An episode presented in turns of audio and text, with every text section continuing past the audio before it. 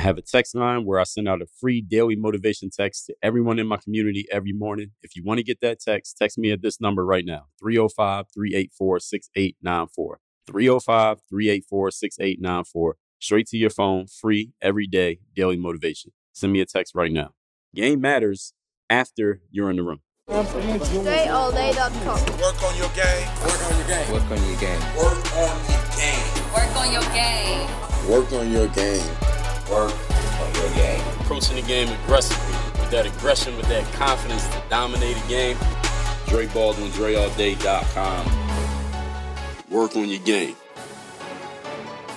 My next live event called Work on Your Game Live will be taking place January 21st and 22nd, Miami, Florida. The two day event will be covering leadership on day one, communication on day two. But let me tell you what's more important than even the material I'm going to give you on those two days because you already listened to my show, you've read my books, you already know about me. You know I'm 100% substance all the time, no fluff, no garbage. But what's even more important than what you're going to get from me at that Work on Your Game Live are the people that you're going to meet. I get people coming to me all the time asking, Dre, I need better quality prospects. I need to build a network. I need to make connections. I want to have better and higher quality relationships. How does that happen then? It does not happen through your phone. It doesn't happen through social media. It doesn't happen on Facebook. It doesn't go down in the DM. You need to meet people face to face, person to person, eye to eye, look people in their faces and shake hands where you are physically in the same space as them. That's where real relationships get built. And you ask anyone you know who is very successful or a person you know who makes a lot of money, whatever you consider to be a lot, I guarantee you they have a whole lot of in person, real life relationships. Doesn't mean they don't use the phone or computer, but those relationships get built and the real money gets made when face to face interactions and handshakes occur. If you want to be one of those people and you're ready to step up to that next level, you need to go to where the relationships and the connections are at. And the next place they're going to be at is in Miami, January 21st, 22nd, and Work on Your Game Live. Go to workonyourgame.live to get all details, register your seat, and I'll see you in Miami. That's workonyourgame.live. All my coaching programs are now open at workonyourgameuniversity.com. We have the self directed learning where you can get access to 37 plus courses. That's over 2,800 lessons that I have created over the years. You can take them at your own pace and you get lifetime access to all of them. That's one level. The next level is the group coaching programs. I have the Bulletproof Mindset program and the Branding and Business program where you get live Zoom calls with me where I do a training and an open Q&A and you get the community access, member only community where you can make those connections and build relationships with other people who are on the same journey as you and are like minded individuals that are just as serious as you are about working on their game. Third level is the third day mastermind. That is the only place that I offer one on one coaching that is for high level professionals and entrepreneurs who want the personalized, direct attention straight from me, not part of a group, but working with me one on one all three levels. You can get access, you can get all details, and you can get started by going to workonyourgameuniversity.com. That's workonyourgameuniversity.com. You are now tuned in to the show where you learn the discipline to show up day after day to do the work, the confidence to put yourself out there boldly and authentically, and the mental toughness to continue showing up, doing the work, putting yourself out there, even when the success you've expected to achieve is yet to be achieved. And on top of all this, you get to use those personal initiative. What is that? That is the go getter energy that moves any one of us, including yourself, to go and make things happen instead of wait for things to happen. And then we put all this together into a series of frameworks, approaches, insights, strategies, techniques, philosophies, one unifying philosophy, and a bunch of books. And you got this daily masterclass. We got a lot going on over here. It is all called Work on Your Game. My name is Dre Baldwin, also known as Dre All Day, and welcome to the show. And today's topic is mastering the subject line. Now, what does that mean? I'll explain it. I'll explain this metaphor, what it means, and I'm explaining to you how to use it, even if you never thought about this before in today's episode. Before I get started, let me tell everybody I send out a daily motivation text every single morning that I think you might want to receive. You want to receive that daily motivation text. All you got to do is send me a quick text at my number. My number is 305 384 6894. Once you text me there, We'll confirm you. You'll get that daily motivation every day, and you can engage with me right there. You can reply to those texts, ask a question, share a challenge or something like that, or a win. You can tell me your your wins and successes, great insights you've been getting from the show and from my books, and I will reply to you. I spend time every day doing that. The number again is 305 384 6894, listed down below in the show notes. Now, today's topic is about mastering the subject line. Now, let me tell you what I mean by this. I personally, I send out a lot of emails between you know, everything that happens at Work on Your Game. A lot of emails get sent out every day. As a matter of fact, I'm recording this in the middle of, it's the middle of the month right now. And I just checked, we have sent over 200,000 emails out so far this month, only 15 days into the month, 200,000 emails sent. And if you're on my email list, you know I'm sending you email. You're probably getting an email from me like every day, five to seven days a week. You're getting emails from me. I send them all the time. And hopefully they're good emails and hopefully you're reading them. And actually, I know they're good because my job is to get you to read them so that you'll know how good they are. So I know the emails are good if you're actually reading them. But if you're not reading them, it's not actually it's actually not your fault unless you put the wrong email address in. If you mistyped your email address, then I can't. Then that, that is your fault. But if but we'll help and fix it. Just let me know. But if you typed in the right email address and you are not reading them, that means I'm making a mistake and it's not inside of the email. It's not the content that's messed up. It's the subject line because the subject line is the first thing that tells you whether or lets you decide whether or not you're actually going to read the email. Like y'all, everybody here knows how email works, right? I once got this comment, I think it was on YouTube from a, a kid. I guess he was pretty young. He said, Well, Dre, what's the way that I can get in touch with you? Because emails for old people, LOL. Now, I'm going to assume most of you uh, don't see email as for quote unquote old people, whatever that means. I don't know if I'm old, but I know a lot of you have email addresses because to get my books, you had to give the email address, and my email list is growing a lot. That's how we're able to send 200,000 emails in 15 days. But the point is, since most of you know what email is, we all know what the subject line is, right? subject line is the introduction, letting you know what is, or at least giving you an idea of what's inside that email. And if the subject line is not enticing, you're not going to open the email. So that's the metaphor for today's show is you mastering that subject line so that your email, again, this is a metaphor, so that your email can get open. You people need to see, you need to entice people with the way that you introduce yourself so that they can look into you and then they can get the substance. People can't even get to your substance if they don't even open they don't even open your opening if you understand what I'm saying, but you will understand it fully as we get into this. So let's get to it. Point number 1. Topic once again is mastering the subject line in life. 96% of the success of an email is in the subject line. 96%. The rest of it is the other 4% is what's inside the email. But if nobody opens the email, again, they'll never know what's inside of it. You might have the greatest, you may have the greatest prose, the greatest written article in history, the greatest sales letter ever written inside of your email. But if your subject line sucks, nobody will ever know how great your sales letter was. The headline or title that people see before they open it or if they open it is 96% of your success. And if you are not moved to action by the subject line of one of the emails that Dre Baldwin sends you, you'll never know all about all the brilliance that is inside of that email. And there is brilliance inside of it. But if my subject line does not move you to action, then you'll never open it. You'll never know about the offer inside. I might be giving you the best offer I could possibly create. But if you don't open the email, how will you even know that I gave you an offer? When you click on it, you won't even ever click on the link. You won't know what's on that web page over there. You won't know about the book that I'm trying to give you. You won't know about the funny joke. You won't see the picture. You won't see the gift. You won't get the story. None of that unless you open the email. So the subject line is doing all the work. 96% of the job is the subject line. The subject line, everybody, remember that this is metaphorically speaking. So even if you don't send emails, understand I'm still talking to you. Your subject line, the way that you introduce yourself to other people, the way you introduce yourself to the world, people's first impression of you, the first thing that people see or think or feel when they come across you, that is your metaphorical subject line. That subject line opens the door to everything else that I or you has to offer and want to share with everybody else. Now, everybody understand that? If I want to sell you something, let's say I had a new product. Let's say when, you know, like when this book, Third Day, came out, that I'm, if you're watching on video, I'm holding this. When this book came out, I let everybody who was on my email list know about the book. Now, I've actually let you know about it many times because this book has been out for a couple months now, but I'm still letting you know about it. I still share things about it. I still send you, I will send you an email and, and show you, hey, here's what somebody said about the book. Here's a review that I got about the book. Here's some comment that somebody made on Instagram about the book that they've read already. Here's something that I saw on somebody left a review on Amazon about the book. Somebody told me that they listened to the audiobook. Anything that I get where people are telling me some value that they got from the book. I may be reaching out to you and telling you about it, but you won't know that I'm telling you that unless you open the email. And the only reason that you open the email is because the subject line drew your attention. This is the way that it works.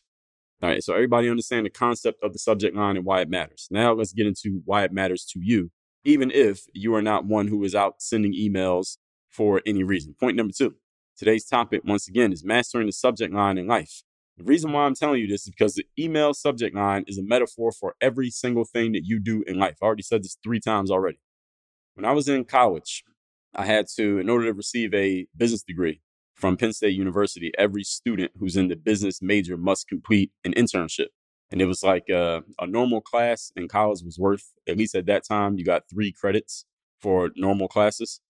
The internship was worth like nine or 12 credits. I don't remember which one. Is it was nine credits or 12 credits. So that semester, when you're doing your internship, theoretically, the way that it goes is that you don't even take that many classes because you had to be taking 12 credit hours to be a full time student at Penn State at the time.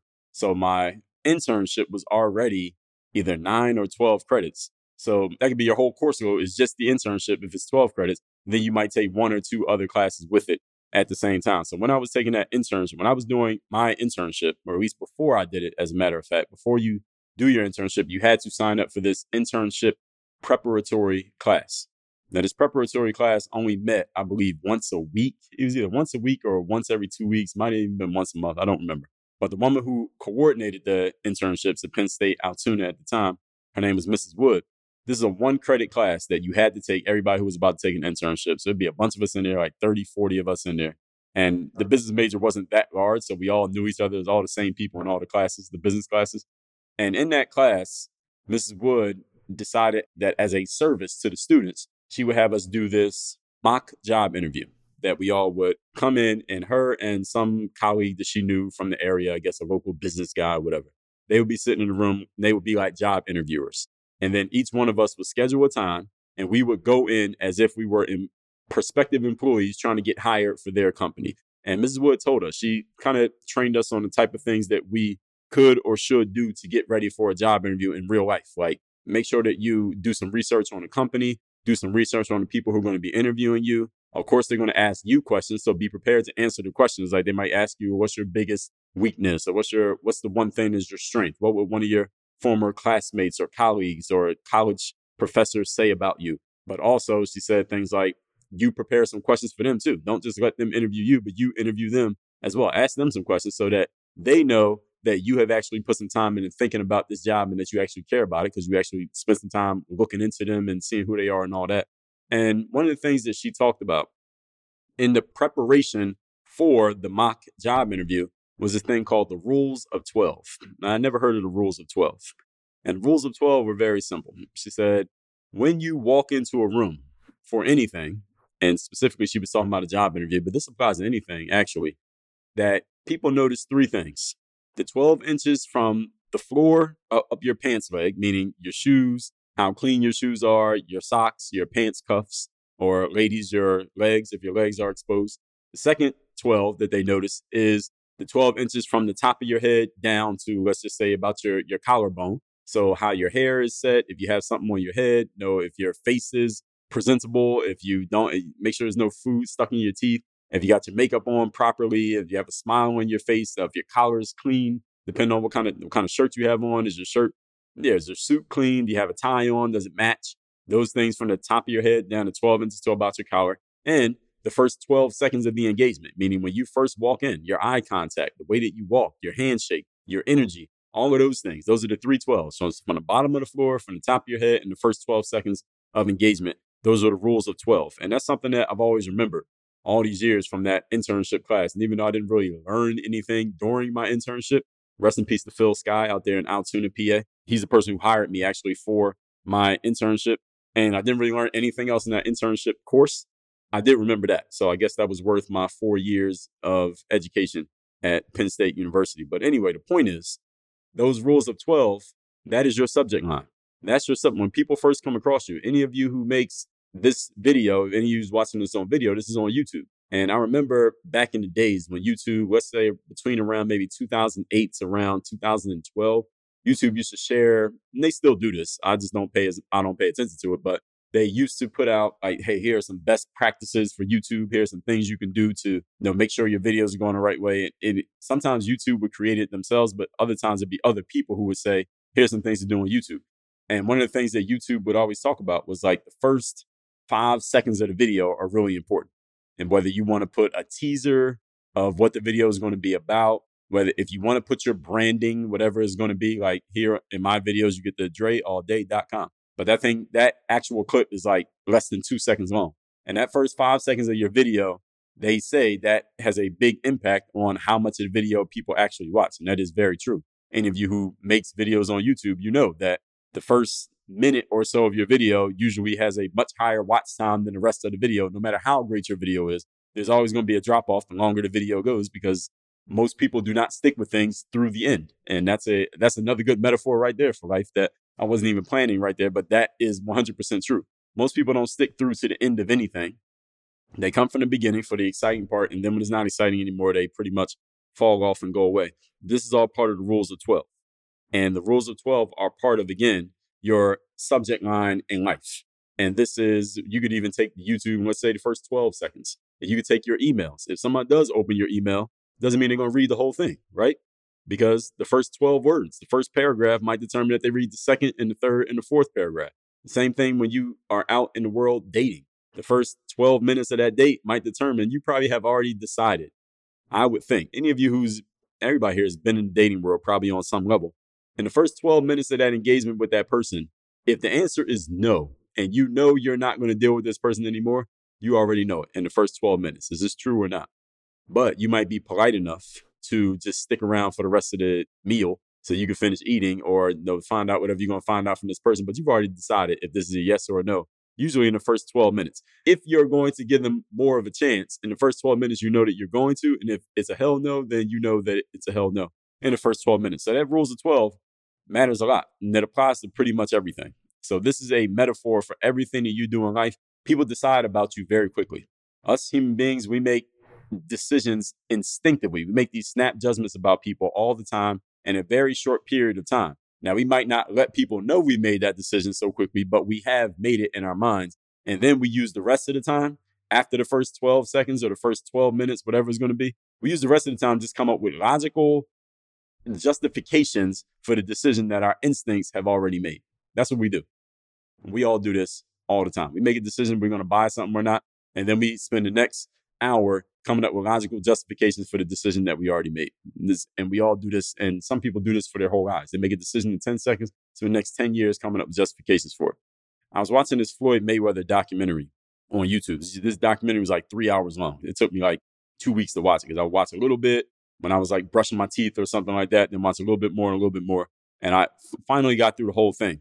And there was a period, any of you who's a, a boxing fan and you really watch boxing deeply, I'm not a deep boxing fan, I'm a casual fan, but I know about Floyd Mayweather, but I didn't really start paying really that much attention to him probably until like the later half of his career. But at the beginning of his career, Floyd was, it was clear that he was a very good boxer and he was you know, beating good fighters. And I mean, he never lost a fight. So he was beating a lot of good fighters, even in the early parts of his career. But when he first came out, he was, they called him Pretty Boy Floyd because he had this baby face and he was a really good fighter. He came from a, a lineage of fighters. His uncle was a fighter, his dad was a fighter. And he was calling himself Pretty Boy and he was beating people and moving up. But he didn't feel like he was getting his just due. He didn't feel like he was getting the kind of he was beating all the fighters that he was going against, and then some fighters were kind of staying away from him because they didn't want to maybe get beat by him. But at the same time, Floyd didn't feel like he was making the kind of money that he wanted to make as a boxer, and he felt like his promoter was not putting enough effort into making Floyd more of a household name. That he was promoting other people and not giving Floyd his not giving enough attention to Floyd, thusly not helping Floyd make enough money. And Floyd had an issue with this. So eventually while he was still you know, doing his thing and beating people, Floyd eventually separated from his promoter and he started his own promotions company. So I'm going to be my own promoter. I'm going to promote myself and and I'm going to make more money at the same time because this whole thing was listen, I'm a prize fighter and the best fighter gets the prize. I am the best fighter out here. I'm beating everybody. I should be getting the biggest prize, but he wasn't getting the biggest prize. We had an issue with that. So Floyd, when he started promoting himself, he stopped calling himself Pretty Boy. He changed from Pretty Boy Floyd to Money Mayweather, which everybody knows him as this now, Money Mayweather, to where he would start you know, flaunting his money and talking about his lifestyle and showing off his cars and his homes and the way he lived. And he had a, a style that some people would probably call flashy and cocky and arrogant. And this caused, this is what happened when Floyd started doing that. First of all, it caused people who didn't, it caused people to, some people to not like him because they liked him before when he was pretty boy. Like, oh yeah, he's he's pretty. He's a little guy. He has this baby face. He looks young, and he's beating people in boxing. He's a good boxer. Everybody respected it. There was Floyd wasn't very polarizing. It wasn't really a much polarized opinion about him. And for the most part, you had to be somewhat of a boxing fan to even know who he was. But when he became Money Mayweather, something interesting happened. Now, people who didn't even pay attention to boxing like that start noticing this guy because he started again, making a spectacle of himself in ways that had nothing to do with his actual boxing abilities. He was showing off his money and his cars and his lifestyle. And those are things that everybody has an opinion on, or at least they want it on some level, or at least make you pay attention to it if someone is flaunting it, regardless of how they got it. So he started to draw in this audience of people who weren't even boxing fans. But this was all part of his strategy because if you get casual fans to pay attention to your thing, even though they're not so much into the thing, this is when more money starts to come in. This works in every industry. And I'm going to give you another example in a second. And another thing that happened is Floyd started polarizing people because he was being this flashy guy and he was doing all this on purpose. This is not something out of his control. He knew that showing off his wealth and showing off his, his lifestyle and all that stuff was going to make some people envious of him. It would make some people say he's doing too much, make some people say, well, he's arrogant and cocky, showing off all this stuff that he has he knew it would polarize people and the people would start watching his fights. He even said this in his own words. People watch my fights to see me lose. But that's cool because every time they watch my fight to see me lose, as long as it's on pay per view, I'm making more money. So this whole thing was a big grand strategy by Floyd to make himself more money by working the rules of 12. Instead of getting you to pay attention to the substance, like we talked about in yesterday's episode, instead of getting you to pay attention to the substance of how solid of a boxer he was technically, which he was, and was throughout his career. Instead, let me get you to pay attention to this surface level candy, this short term thing, this thing that a casual person will notice, even though you don't give a damn about boxing. Let me get you to pay attention to that because you'll come buy my pay per view boxing match just because you want to see this cocky guy lose. And it worked. And Floyd became you know, the highest paid boxer of all time. He was the top earning athlete many years during the last half of his career simply because he drew so much attention even from people who were not hardcore boxing fans. And all of you know who he is, even though you, most of you are not hardcore boxing fans, because he got you to pay attention. And that was part of working the rules of 12. I'll give you another example. Jay Z, a rapper who I've mentioned, I did a virtual mentors episode on him. Let me tell you what episode that was. That was episode number 281, Virtual Mentors Part 2, Shawn Jay Z Carter. When he first came out rapping, Jay Z was known to rap fans. If you are a rap fan and you listen to rap music, you knew about Jay Z. You had your opinion. Most people thought he was pretty good. His first album was critically acclaimed, even though he didn't sell a ton of records. His second album did a little bit better. He was still critically acclaimed as, all right, this guy's a pretty good rapper. He's good. But there were other rappers that other people might say were better. The reason that Jay Z took off, when he really started to take off and he became more of a household name, to the point that those of you who are not rap music fans actually start to know who he was, wasn't until his third album. And at the time of his third album, what Jay Z did, he and his business partner, a guy by the name of Dame Dash, who I also talked about in episode number, that was Virtual Mentors number four, episode number 488. Dame Dash was his manager. He was kind of the visionary for what they can do with Jay Z. And he said, what we need to do is we need, because Jay Z was a, a guy who came from the streets. He rapped about the streets. He rapped about being a drug dealer and coming from the projects and the ghetto and things like that. And that was fine there was a certain demographic of people who could identify with his story and identify with the, his subject matter, and they would listen to it. People like me, and maybe people like you. But there are a whole bunch of other people, being that you know, the type of stuff that Jay Z was talking about was it could be understood by maybe 10% of the population. But what Jay Z wanted to reach, and this was his vision from the very beginning, and Dame Dash said this explicitly back in the 90s, was we need to get Jay Z's message heard by these white suburban kids who don't know anything about the streets. They have never dealt a drug. Maybe they maybe take some drugs, but they they're not drug dealers. They're not hustlers. They are not from the ghetto. They've never been to the projects and never will be. They're not from the hood and never will go there. But they go to school. They go home. They watch MTV. We need those people to know who Jay Z is. When we get them to notice us, that's when we'll be where we need to be. And on his third album, it's called Hard Knock Life, Volume 2. That was that's my favorite Jay Z album to this very day because of the the the quantum jump that Jay Z made on that album. That album is what got the casual fan to start noticing Jay Z. In other words, Jay Z, just like Floyd Mayweather, they both changed the subject line of their approach. You know, following what I'm saying here? When they changed the subject line of their approach, all of a sudden, a whole bunch more people started noticing. They didn't actually get any better. I mean, they were good to begin with, but when the subject line changed, all of a sudden, the audience changed. All of a sudden, more people started paying attention. I'll give you one more example. When I was trying to get into pro basketball, or even once I was already in, but then I found myself out and I was trying to get back in again, the most important thing for me to get in or back in was not necessarily my game.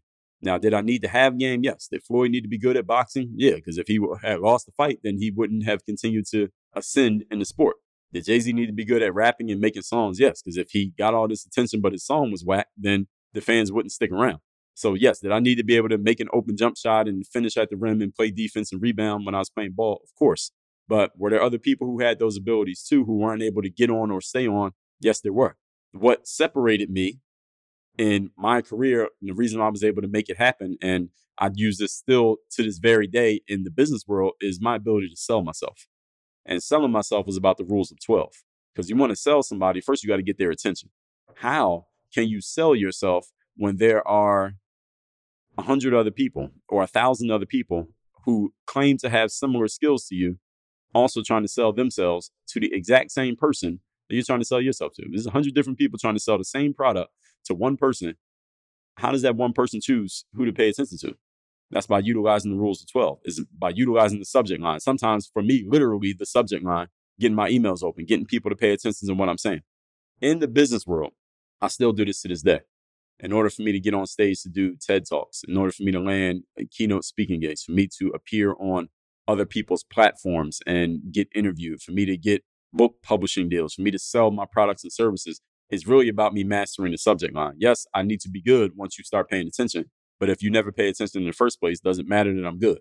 The answer is, unfortunately, no. And many people just suck at the subject line, and this is why they're good, but nobody knows who the hell you are.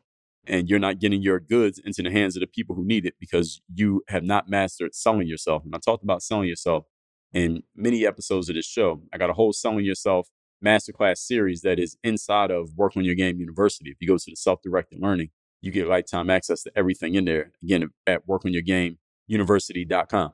Now, after you sell yourself, after you get the rules of 12 to work, and now people have bought into you, at least to pay attention to you, now your substance, your skill, your game, that becomes important. But your game is secondary if you can't sell yourself. But your game is secondary until you sell yourself. Actually, that's the better way of saying it. It's not the other way around. Many people are going through life thinking, well, because they have game, that they'll be able to sell themselves. Well, no, you sell yourself, then you let people know that you have game. But until you've sold yourself, then your game does not matter because nobody has nobody's gotten deep enough to even notice. Making the right connections in life. Many people ask me about connections and networking and knowing the right people and building relationships. A good place to do that, as a matter of fact, will be in the group coaching programs at Work on Your Game University. Again, that link is down below, Work on Your Game University. You want to connect with the type of people that can help you elevate your business and show you how to take what you already have resources wise time, money, attention, energy, focus, and make the most of it. That is in Work on Your Game University. But many people, when it comes to building relationships, think that their substance or their needs are what builds relationships. That is absolutely false. Making the right connections is more about you being in the places where those people are at, where you can get the rules of 12 to actually work in your favor than it is about you being your perfect self. Because you could be whoever you are and have your needs and hopefully there are people out there who can fill them and there's somebody out there who can do anything. But if you're not in the places where those people are at then how would you ever be known by them? This is why i tell you to be in the room. This is why i tell you when i have a live event like working your game live be in the room at the event because that's where the connections get made in the room not on facebook not on instagram not in the dm you got to be in the room where these people are actually at. That's the rules of 12 just because you're in the room, you might not even be the best person for them to connect with. But if there's only 20 people in the room, the 10 million people who are not in the room, they can't make the same kind of connection that you're capable of making simply because you're standing right there shaking their hand. Whereas everybody else is on the internet hoping to get seen through a DM. It's a whole different level. This is why the approach matters. Many people think incorrectly that having skills and abilities affords you opportunity. That is false. And some people might even get that idea from looking at me and seeing I'm the guy saying work on your game. Well, what a lot of people don't understand is part of your game is selling yourself. And if you have a ton of game, but you can't sell yourself, then your game does not matter, as I just said. After you sell yourself, then your skill and ability can be paid attention to. But if you can't sell yourself, then your skill and ability goes unnoticed because you don't master the subject line. Point number three. Today's topic, once again, is mastering the subject line of life. Number three, do not discount, despite everything I just said, do not discount the value of game. Game matters after you're in the room. When you're in the room, your substance matters because now people are paying attention to you in detail. Now they're evaluating you. Now they're really listening to what you're saying. Now they want to know, all right, all right, what is this person actually saying now that now that I'm noticing them? But if you can't get in the room, in other words, if your subject line sucks, if you fail with the rules of 12, or you just can't sell yourself, period, then your game doesn't matter because people don't even know, they don't even know about you, let alone do they know about your game. When you put emphasis, when you need to, let me say it a different way, you need to put as much emphasis on marketing and selling yourself as you put into the substance and skill and value that you bring to the table. Let me say that one one more time because I want to make sure you heard what I just said. You need to put as much emphasis into marketing and selling yourself as you put into developing your skill and your game and making sure that you give people value. Because if you can't sell yourself and market yourself and promote yourself, nobody will ever care that you have game and value. In episode 1515, I told you, you are a marketer. If you have not listened to that episode, please go listen to that episode for your sake, for the sake of the success of your business out here in this world. You got to go listen to that episode.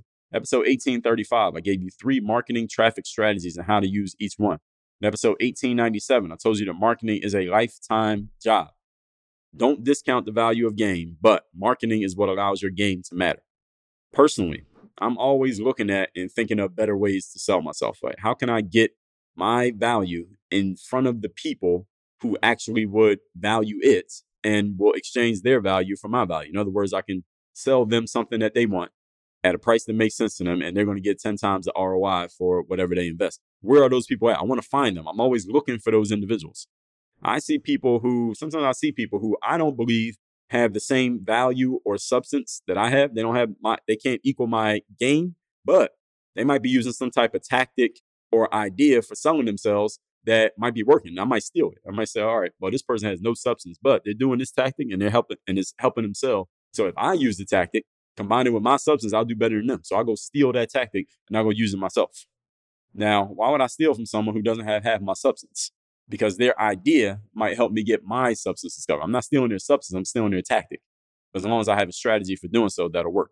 And I gave you the three step process to doing that in an episode where I told you that it, it you start with the overall mindset, then you go into the strategy, and then you go to the tactics. That's the three step process for fulfilling yourself in that framework of achievement. That was episode 1921. And also the fulfillment triad is episode 1913. Maybe it'll work, maybe it won't, but you got to be willing to take a look. Let's recap today's class, which is mastering the subject line in your life. If you ever send an email or receive an email, you know the subject line is the first thing that you see. And if the subject line does not move you to action, then you won't even see what's inside the email. That's why this matters. It's metaphor. Number one, point number one 96% of success of an email is in the subject line, right? That's the headline or the title. If someone doesn't open this sub the email based on the subject line, they will never see what's inside. They'll never see the offer. They'll never click the link. Never pass go. Never collect two hundred dollars. If you ever sent an email, you understand this. Now, why does this matter? Point number two: because the email subject line is a metaphor for all of your life. As my one of my college professors said, the rules of twelve. You got twelve seconds pretty much to get somebody's attention, maybe less. These days, probably not even that much. Floyd Mayweather, he was pretty boy, but as soon as he became money, and started showing off things that casual, that non serious boxing fans would notice, that would pay attention to, his money went way up. He was already, he already sold himself to the serious boxing fans. He needed to sell himself to everybody else. Jay Z has sold himself to the people who understood the streets and, or at least his, his stories of drug life and the ghetto and the projects. And when he started saying things that people who had never been in those environments and knew nothing about them, when he started saying things that they understood, that's when you went from being a rap star to being a superstar. Me being a pro basketball player, I was a good player. I had skill, I had pro level ability, but so did a thousand other players. But not all of those thousand never got a chance to play pro. The reason I was able to get on because I was able to sell myself. I knew how to sell myself and talk about myself in such a way that I can get somebody's attention who had the power to actually do something to move my career forward. That's the reason why I was able to make it, in addition to the fact that I could actually play. Many people incorrectly think that having skills and ability affords you opportunity. That is false. Having skills and ability is required, but if you can't sell, then you will never get opportunity. Point number three do not discount the value of game. Game matters a whole lot after you are in the room. But if you can't get in the room, in other words, your subject lines suck, which means in plain English that you suck at selling, then your game does not matter because nobody knows that you have it. So, me, I'm always looking at ways to get better at marketing and selling and promoting myself. Remember that marketing, selling, promoting yourself is a lifetime job. You are never retired from marketing, selling, and promoting yourself. You can stop creating new things to sell. You can just take one thing and just sell it eh, for the rest of your life. As long as you get good at marketing, selling, and promoting that thing, you don't have to keep creating new stuff. You just got to get good at getting it out there and getting it in front of the people who actually matter, i.e., the people who are willing and able to buy it. All this said, you want to receive my daily motivation text that'll keep you fresh, sharp, focused, on point every morning? Send me a text at 305 384 6894. You ready to join the university, get coached by me, group coaching, one on one coaching. Also got self directed learning in there. Go to workonyourgameuniversity.com. Work on your game. Dre all day. I have a text message line now where every single day from my number, I am sending out a text to everyone in my community with a daily motivation message to keep you sharp, focused, and on point to get started and be energized for your day. If you want to receive my daily motivation text, just send a quick text right now to say hello to this number 305 384 6894. Again, 305 384 6894. Get my daily motivation text straight to your phone free of charge 305 384 6894.